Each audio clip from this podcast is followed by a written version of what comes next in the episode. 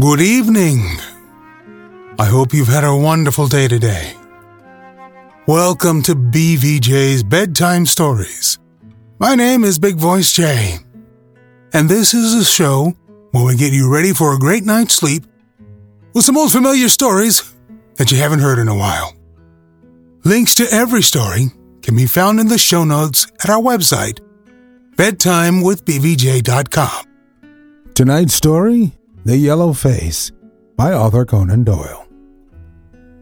In publishing these short sketches based upon the numerous cases in which my companion's singular gifts have made us the listeners to, and eventually the actors in, some strange drama, it is only natural that I should dwell rather upon his successes than upon his failures. And this not so much for the sake of his reputations, for indeed it was when he was at his wits' end that his energy and his versatility were most admirable, but because where he failed it happened too often that no one else succeeded, and that the tale was left forever without a conclusion.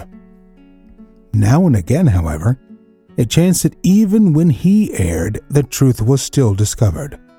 I've noted of some half dozen cases of the kind of which the adventure of the Musgrave ritual and that which I am about to recount are the two which present the strongest features of interest.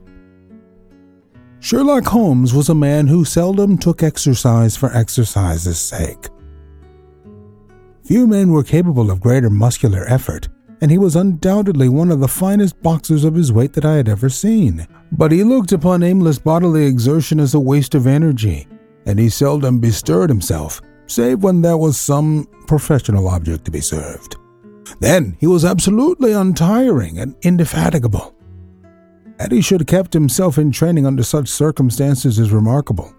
But his diet was usually of the sparest, and his habits were simple to the verge of austerity.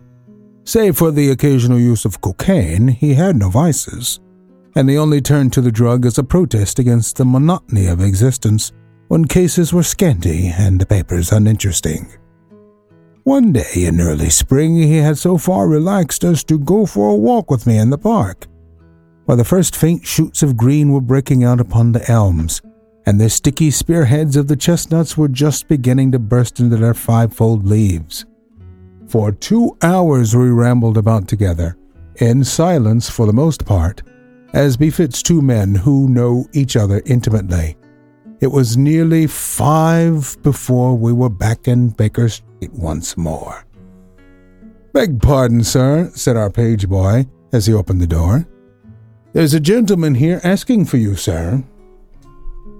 Holmes glanced reproachfully at me. So much for afternoon walks, said he.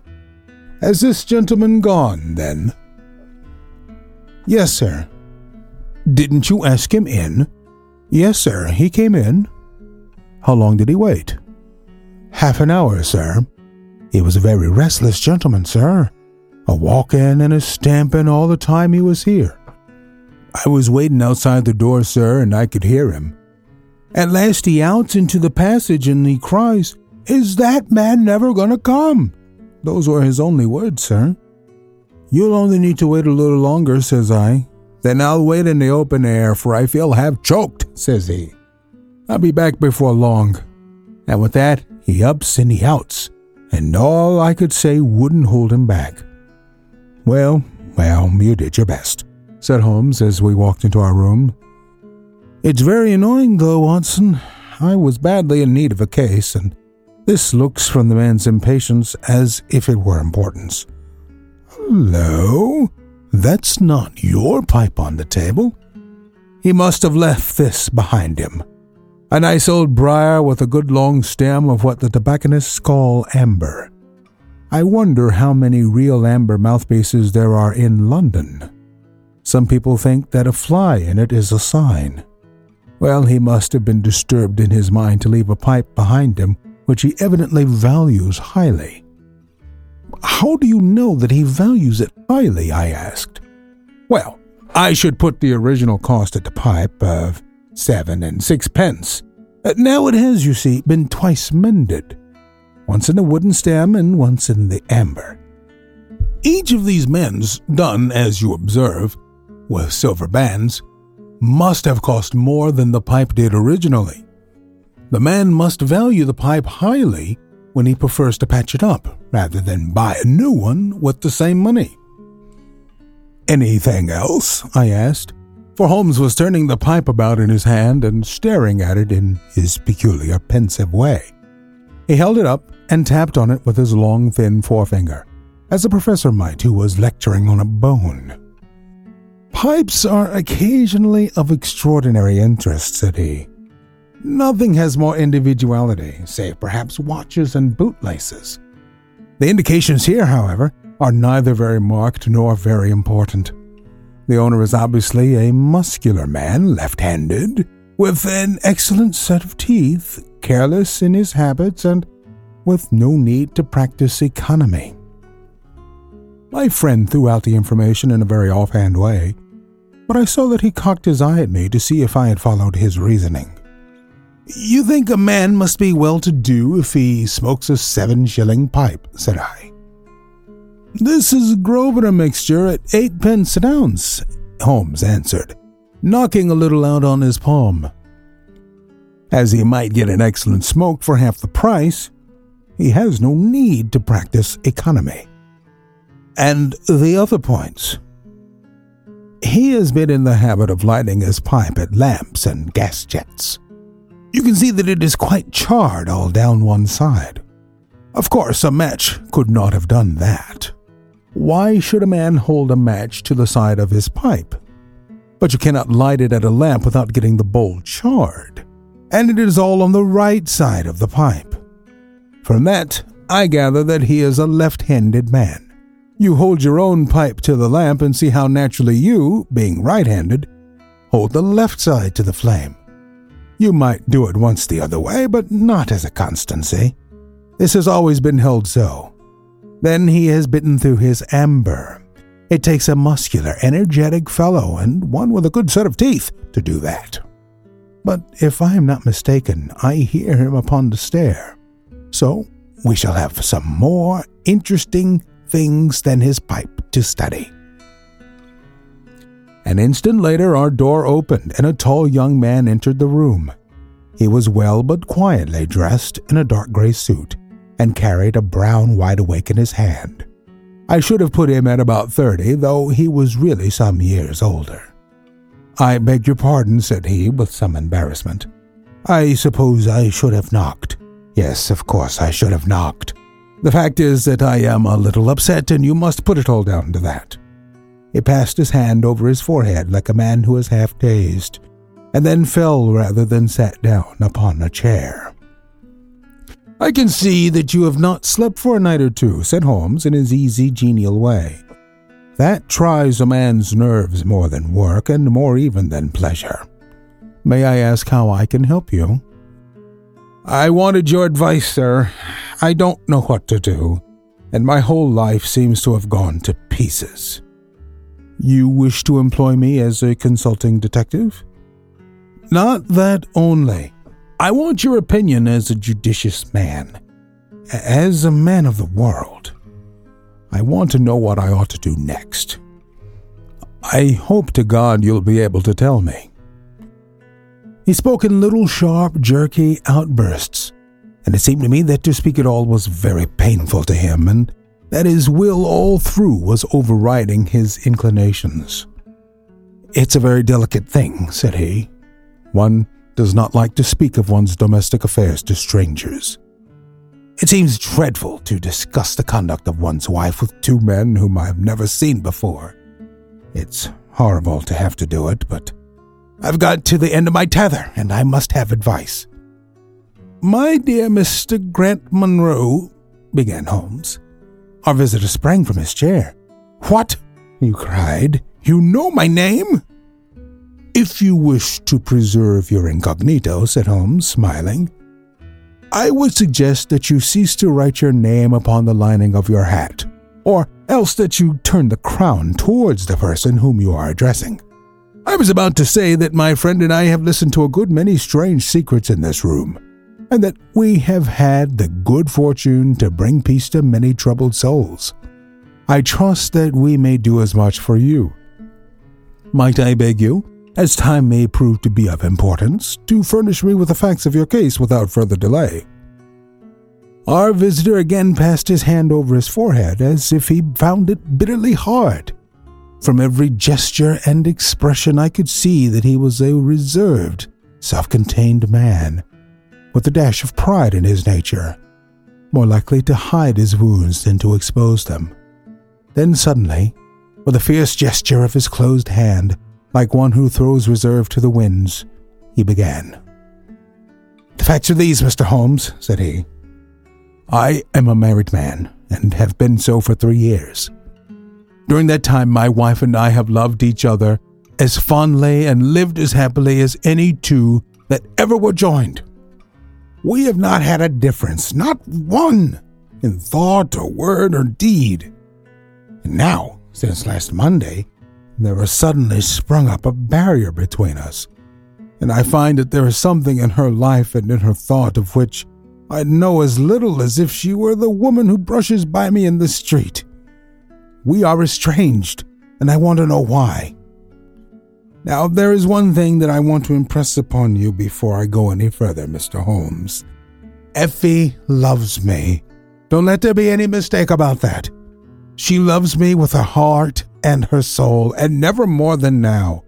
I know it. I feel it. I don't want to argue about that. A man can tell easily enough when a woman loves him. But there's this secret between us, and we can never be the same until it is cleared. Kindly let me have the facts, Mr. Munro, said Holmes with some impatience. I'll tell you what I know about Effie's history, she was a widow when I met her first, though quite young, only 25. Her name then was Mrs. Hebron. She went out to America when she was young and lived in the town of Atlanta, where she married this Hebron, who was a lawyer with a good practice. They had one child, but the yellow fever broke out badly in the place, and both husband and child died of it. I've seen his death certificate. This sickened her of America, and she came back to live with a maiden aunt at Pinner in Middlesex.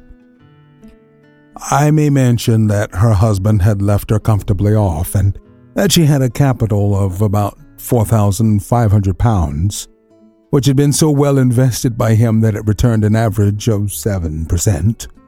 She had only been six months at Pinner when I met her, we fell in love with each other and we married a few weeks afterwards. I am a hop merchant myself, and as I have an income of seven or eight hundred, we found ourselves comfortably off and took a nice eighty pound a year villa at Norbury. Our little place was very countrified, considering that it is so close to town. We had an inn and two houses a little above us, and a single cottage at the other side of the field which faces us. And except those there were no houses until you got halfway to the station. My business took me into town at certain seasons, but in summer I had less to do. And then in our country home, my wife and I were just as happy as could be wished. I tell you that there was never a shadow between us until this accursed affair began. There's one thing I ought to tell you before I go further.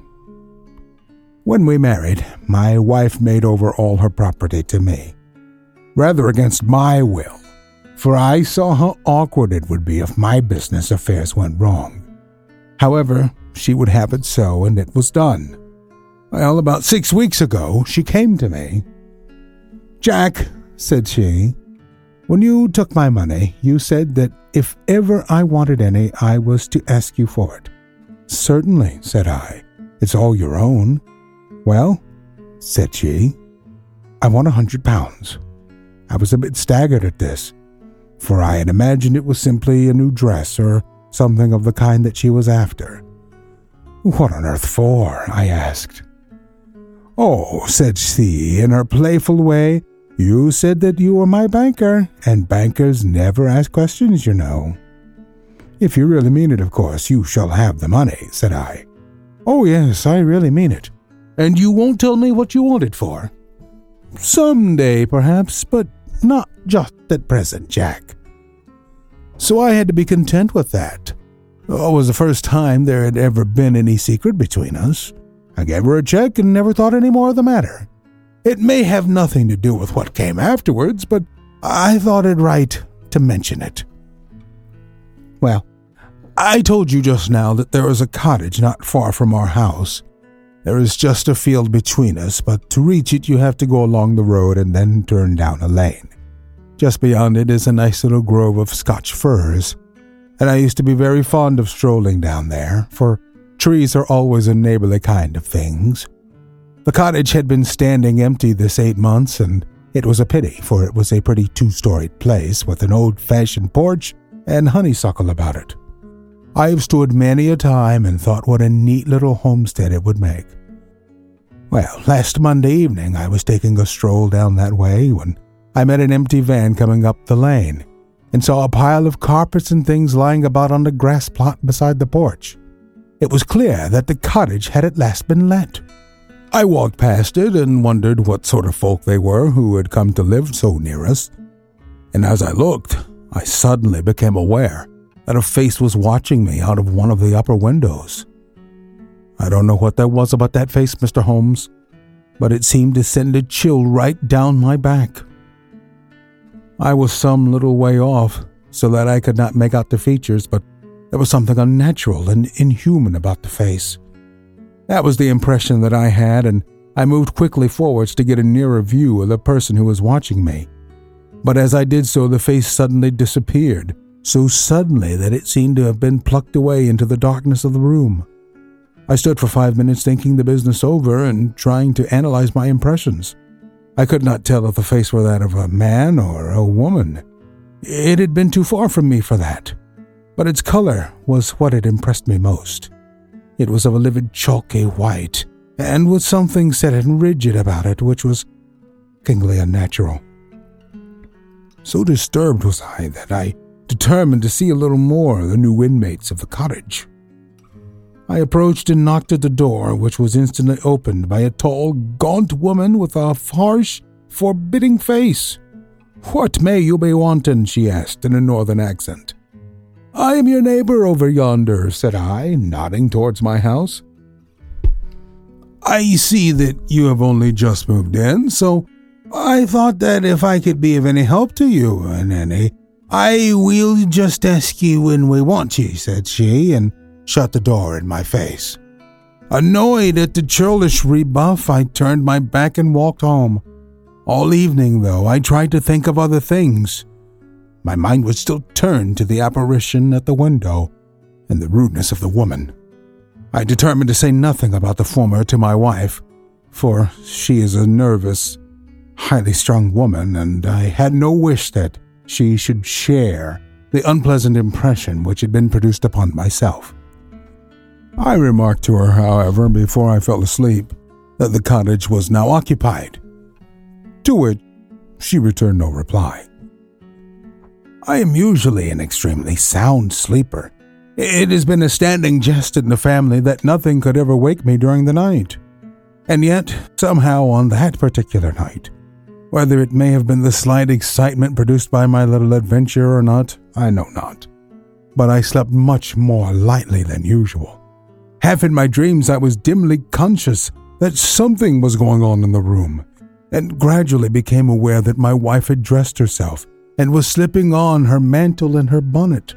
My lips were parted to murmur out some sleepy words of surprise or remonstrance at this untimely preparation, when suddenly my half opened eyes fell upon her face, illuminated by the candlelight, and astonishment held me dumb. She wore an expression such as I had never seen before, such as I had should have thought her incapable of assuming. She was deadly pale and breathing fast, glancing furtively towards the bed as she fastened her mantle to see if she had disturbed me. Then, thinking that I was still asleep, she slipped noiselessly from the room, and an instant later I heard a sharp creaking which could only come from the hinges of the front door.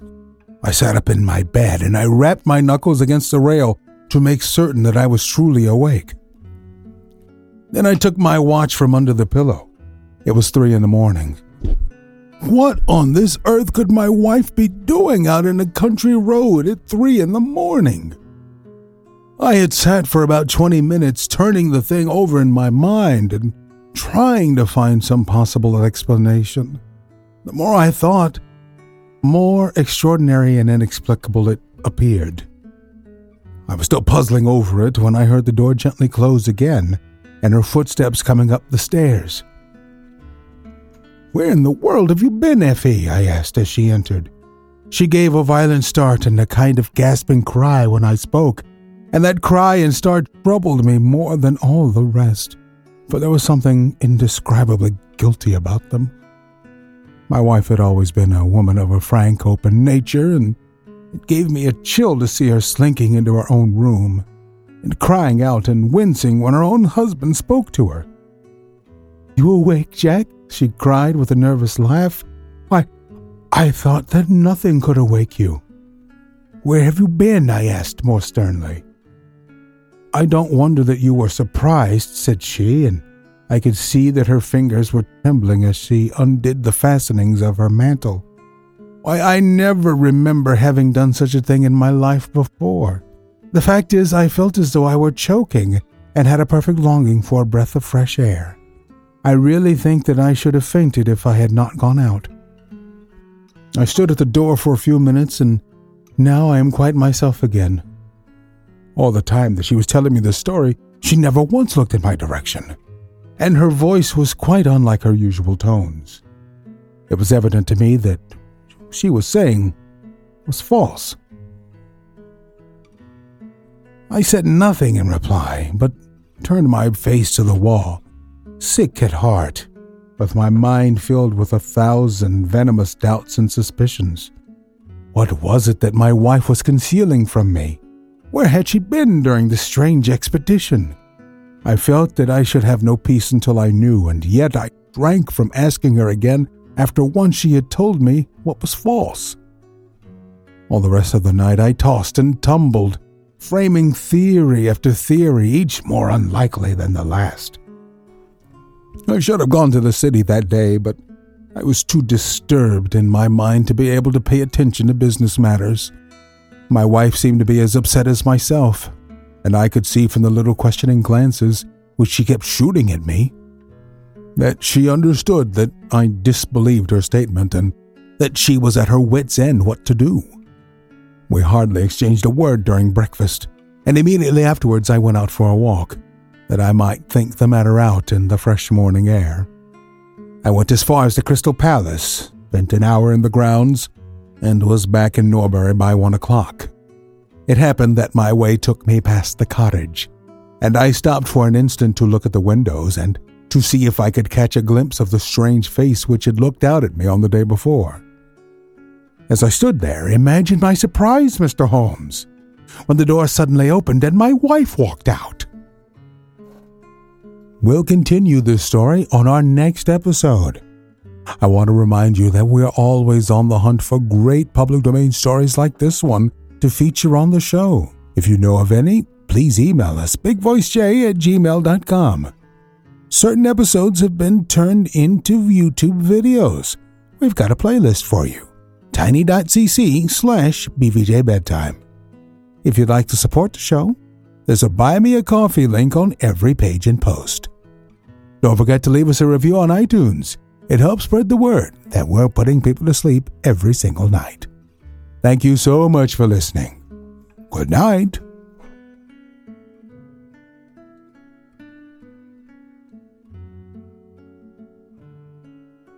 Diamond Club hopes you have enjoyed this program.